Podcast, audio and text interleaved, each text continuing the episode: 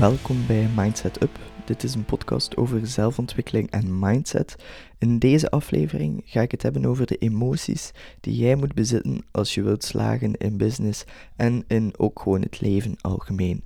Ik ga dat doen aan het boek van Gary Vaynerchuk, dat is zijn nieuwste boek 12 and a Half.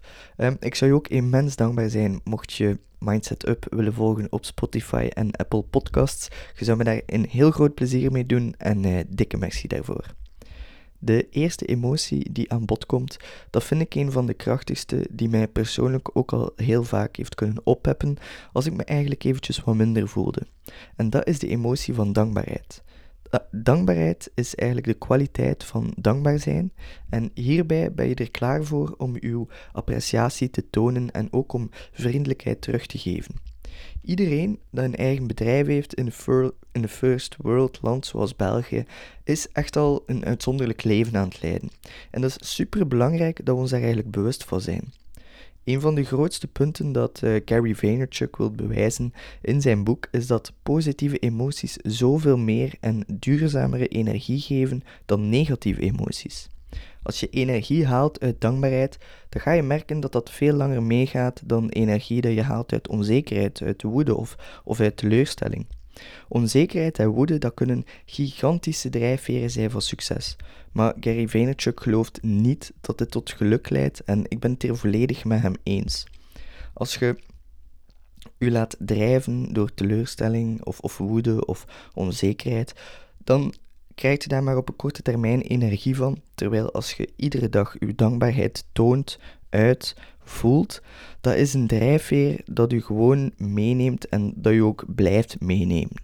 Als je oprecht dankbaar bent voor wat je hebt, in plaats van jaloers te zijn voor wat je niet hebt, dan ga je dominant zijn in business en nog veel belangrijker in het leven algemeen. De tweede emotie is die van zelfkennis. Deze emotie betekent letterlijk dat je bewuste kennis over jouw eigen karakter, jouw eigen gevoelens, motieven en verlangens hebt. Deze emotie heeft eigenlijk ook een dicht verband met, met zelfliefde en zelfacceptatie. Want als je jezelf volledig accepteert, dan ben je eigenlijk niet langer bang van anderen. Het is dus super belangrijk om jezelf te kennen, van binnen en van buiten. Maar wat minstens even belangrijk is, is dat je jezelf dan ook volledig accepteert. Want als je dat doet, dan ga je veel zelfzekerder zijn en ga je geen waarde meer hechten aan de mening van andere personen. Accountability is de volgende emotie en met deze emotie accountability bedoel ik het feit dat je verantwoordelijk bent voor jezelf. Als je de schuld op anderen steekt, dan geef je aan jezelf eigenlijk toe dat je niet in controle bent. Op die manier geef je ruimte aan de mensen naar wie dat je met je vinger naartoe zit te wijzen en zo word je eigenlijk het slachtoffer van de situatie waarin dat je zit. In plaats van met een vinger te wijzen naar anderen is het veel belangrijker om te wijzen naar jezelf. Dat is iets waar ik het volledig mee eens ben, want als je niet naar de schuld bij jezelf kunt leggen, dan ga je ook nooit beseffen dat er iets fout is en dan ga je ook nooit kunnen groeien of verbeteren. De volgende emotie, dat is een heel krachtige en dat is optimisme. Bij deze emotie heb je hoop en vertrouwen in de toekomst of in de succesvolle uitkomst van iets. Het kiezen van optimisme boven pessimisme is op het einde van de dag een super praktische zaak. Het betekent niet dat je naïef of blind bent voor de nadelen in business of, in het leven. In tegenstelling, je bent eigenlijk bewuster voor wat fout kan gaan, maar je hebt veel meer geloof in jezelf dat je door ieder obstakel gaat geraken. Daarnaast maakt optimisme het proces ook zoveel leuker dan pessimisme. Empathie is een van de belangrijkste in dit rijtje. En deze emotie betekent dat je eigenlijk de mogelijkheid hebt om de gevoelens van een ander te begrijpen en ook te delen. Wat goed is aan deze emotie is het volgende. Als je empathisch bent, dan herken je waarom mensen zich gedragen op een bepaalde manier. En dit maakt het eigenlijk een soort van cheatcode in zowel het leven als, als in zaken doen, want je kunt iedere situatie aan als je de gevoelens van de persoon die tegenover je zit kan begrijpen. De volgende emotie is die van vriendelijkheid. En vriendelijkheid, dat is eigenlijk de kwaliteit van vriendelijk, genereus en attent te zijn. Dat is een emotie die voor zich spreekt. En toch is dat zo belangrijk in het leven en, en ook in business. Want als iemand vriendelijk tegen je is, dan heb je vaak de gewoonte om vriendelijk terug te zijn. En zo ga je ook jezelf meer openstellen voor die persoon. Ik merk dat iedere dag als ik werk um, bij Willow, ik werk in sales, en als ik vriendelijk ben tegen de mensen, dan gaan zelfs mensen dat al laten weten hebben dat ze geen interesse hebben, die gaan toch vriendelijk terugdoen en die gaan zich iets meer openstellen. En, en zo kun je eigenlijk ja, gebruik maken van die vriendelijkheid. De volgende emotie is die van volharding. Dat is de kwaliteit om super vastberaden te zijn. En dat is ook echt iets dat je nodig hebt om te slagen. Want als je opgeeft, ja, dat, dan gaat nooit lukken. En daarom is het ook belangrijk om te blijven proberen en om volhardend te zijn om het te doen slagen. Dit gezegd zijnde, het mag ook nooit ten koste komen van uw peace of mind en geluk. Dus volharding mag nooit gelijk staan aan burn-out. Een sterk verlangen hebben om iets te weten of bij te leren is de definitie van nieuwsgierigheid. En dat is ook een essentiële emotie in het leven. Want als mensen niet curieus genoeg zijn, dan missen ze immens veel kansen en opportuniteiten. Om de waarde van nieuwsgierigheid eigenlijk te benutten, moet je een sterke werkethiek hebben.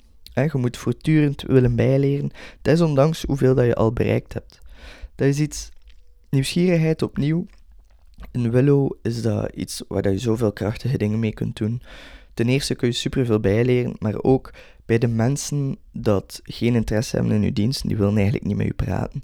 Maar als je nieuwsgierig bent naar hun situatie, dan kun je het gesprek wel openbreken. Geduld is eigenlijk de volgende emotie in het rijtje. En dat is voor heel veel mensen de moeilijkste emotie om te bezitten, inclusief mijzelf. En geduld is eigenlijk het vermogen om vertraging, problemen of, of lijden te accepteren of te tolereren zonder daar boos van te worden.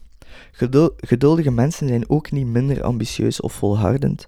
Integendeel, geduld geeft u net de mogelijkheid om zelf groter te gaan dromen.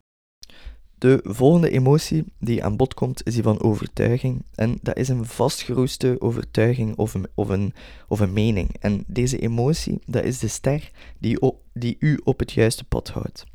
Dit helpt u ook om volhardend te zijn doorheen het proces, ongeacht de onvermijdbare moeilijkheden die op uw pad gaan komen. Zonder overtuiging ga je immens veel kansen missen door de mening van andere mensen en dat is super jammer. De voorlaatste emotie is die van bescheidenheid. En bescheidenheid is eigenlijk een, een lage kijk op het eigen belang. Bescheidenheid dat is een vereiste als je een blijvende reputatie wilt cultiveren en als je een legendarische legacy wilt achterlaten. Leiders kunnen niet overleven zonder hier een succes van te maken, want bescheidenheid creëert een comfortabel gevoel van veiligheid dat je ook kan helpen met sneller beslissen in een business. Gary Vaynerchuk zijn definitie van deze emotie is als volgt: A comfort in one's own understanding of one's position in the world. En ja, dat, dat klopt als een bus. We zijn alweer bij de laatste emotie aangekomen en dat is een onmisbare, namelijk ambitie.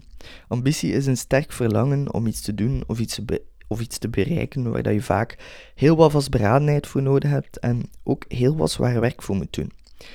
Dat is ook opnieuw een emotie die voor zich spreekt, want zonder ambitie ga je ook geen hoge doelen behalen en dan ga je ook niet groeien als persoon.